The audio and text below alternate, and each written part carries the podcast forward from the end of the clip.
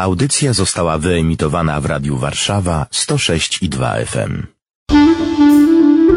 Pocztówki z Ziemi Świętej.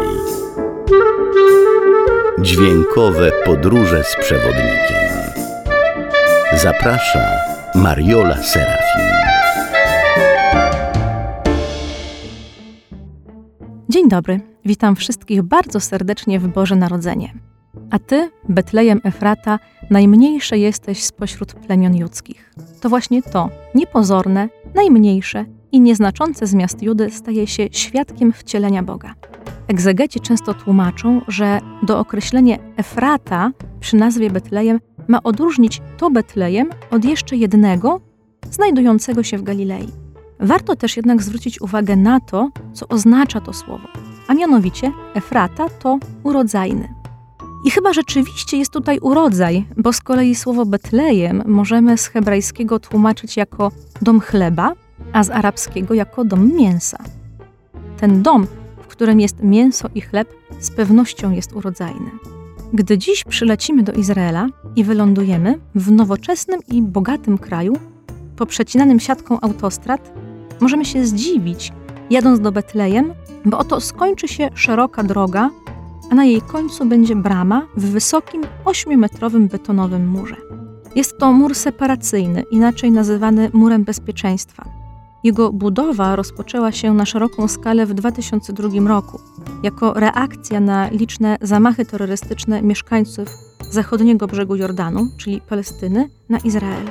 Mur rozdziela te miejsca, gdzie są skupiska ludności w bezpośredniej bliskości izraelskiej i palestyńskiej. Tam, gdzie nie ma zabudowań, rolę rozgranicznika odgrywa ogrodzenie druciane pod napięciem. Gdy przejdziemy przez checkpoint, znajdziemy się w niezwykle zatłoczonym mieście. Pełno tu ciasnych, krętych uliczek, a każdą wolną przestrzeń pokrywa dość zwarta zabudowa, składająca się z większych i mniejszych budynków, powciskanych jeden koło drugiego. Nad wszystkim górują liczne hotele dla turystów i pielgrzymów. I Betlejem praktycznie nigdy nie odpoczywa. Od rana do późna w nocy ludzie chodzą po ulicach, sklepy są pootwierane i słychać wszędzie mocno nadużywane przez kierowców klaksony. Betlejem też cieszy się pewnym wyjątkowym przywilejem. A mianowicie Boże Narodzenie jest tutaj cały rok. Jadąc czy idąc ulicami widać liczne neonowe gwiazdki, choinki, dzwoneczki i tym podobne. Oczywiście w okresie Bożego Narodzenia jest to wszystko jeszcze spotęgowane. Na początku grudnia na placu Żłóbka znajdującym się przed Bazyliką Narodzenia stawia się ogromną choinkę, której iluminacja jest dużym wydarzeniem nie tylko dla mieszkańców i obecnych akurat w mieście, ale również dla zgromadzonych przed telewizorami czy komputerami, ponieważ wydarzenie jest transmitowane na żywo. Są przemówienia, koncerty i pokaz sztucznych ogni. Pod choinką jest ustawiona szopka, przy której można zrobić sobie zdjęcie. Z placu Żłóbka do Bazyliki Narodzenia wchodzimy przez tak zwane drzwi pokory. Wejście zostało tak pomniejszone, że wchodząc trzeba się mocno skłonić. Na zewnętrznej fasadzie można dostrzec kontury kilku wcześniejszych otworów drzwiowych, ponieważ na przestrzeni dziejów były one wielokrotnie przebudowywane. Zaraz za wejściem znajdziemy się w ciemnym przedsionku, który od głównej bazyliki jest oddzielony drewnianym, rzeźbionym przepierzeniem z drzwiami pośrodku. Pochodzi ono z 1227 roku. Drewno jest ciężkie, poczerniałe przez lata. Od kilku już lat bazylika jest kompleksowo remontowana i również te drzwi podlegały renowacji. Za drzwiami znajduje się potężna, pięcionawowa bazylika. Mierzy ona 36 metrów długości i 26 metrów szerokości. Po obu stronach są dwa rzędy kolumn z różowego marmuru. Od góry kolumny te są pokryte freskami przedstawiającymi świętych. Pochodzą one z okresu wypraw krzyżowych. Sama bazylika jest dużo starsza, jest praktycznie pierwszą świątynią chrześcijańską wciąż istniejącą. Mówi się, że święta Helena, matka Konstantyna Wielkiego, tego, który edyktem mediolańskim z IV wieku ogłosił chrześcijaństwo religią legalną, równoważną z innymi, przybyła do Ziemi Świętej, by odnaleźć relikwie Krzyża Świętego. Chciała jednak i osiągnęła dużo więcej, a mianowicie odzyskała dla chrześcijan najświętsze miejsca.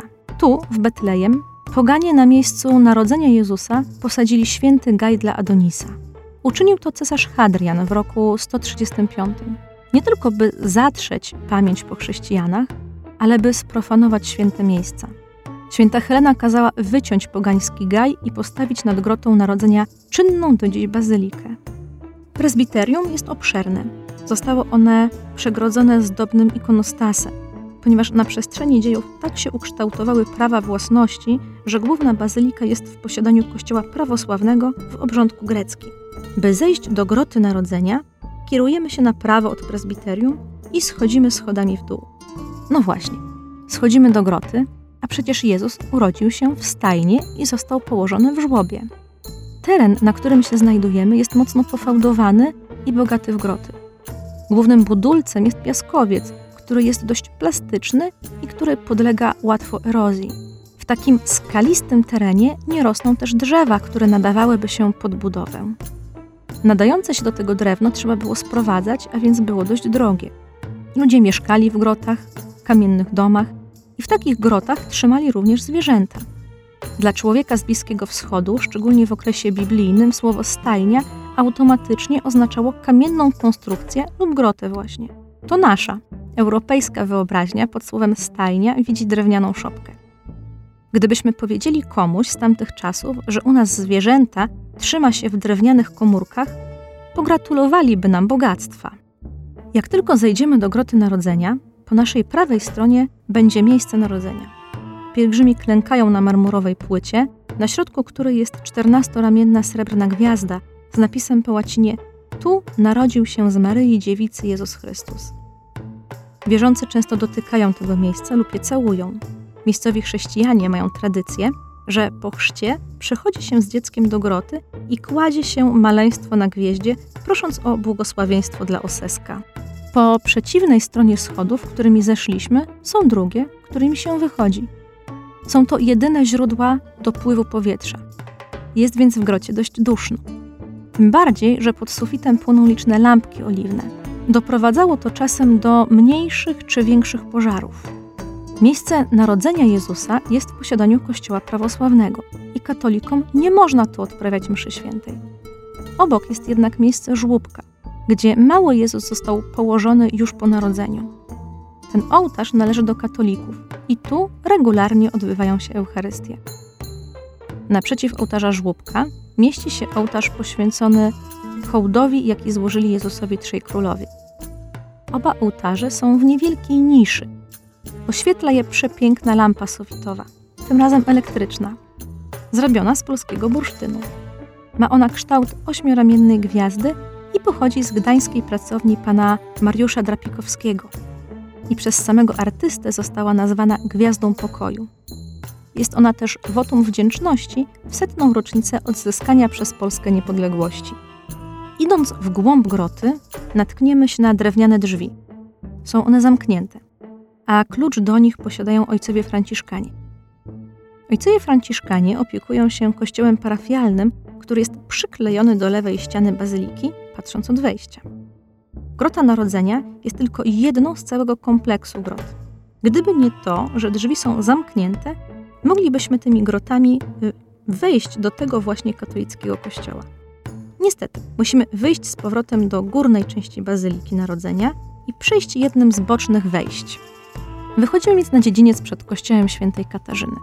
To właśnie w tym kościele odbywają się pasterki, które są transmitowane na cały świat.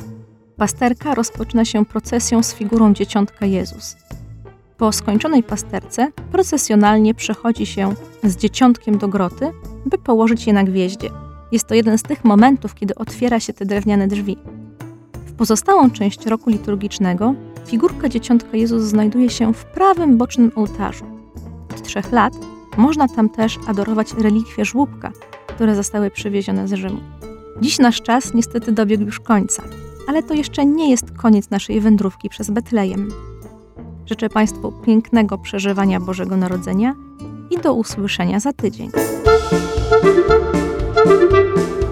Pocztówki z Ziemi Świętej.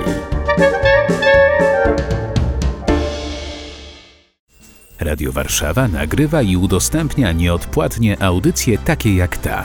dzięki wsparciu finansowemu słuchaczy i przyjaciół. Wejdź na www.radiowarszawa.com.pl i wpłać darowiznę. Wzmocnij nasze dobre fale. Dziękujemy.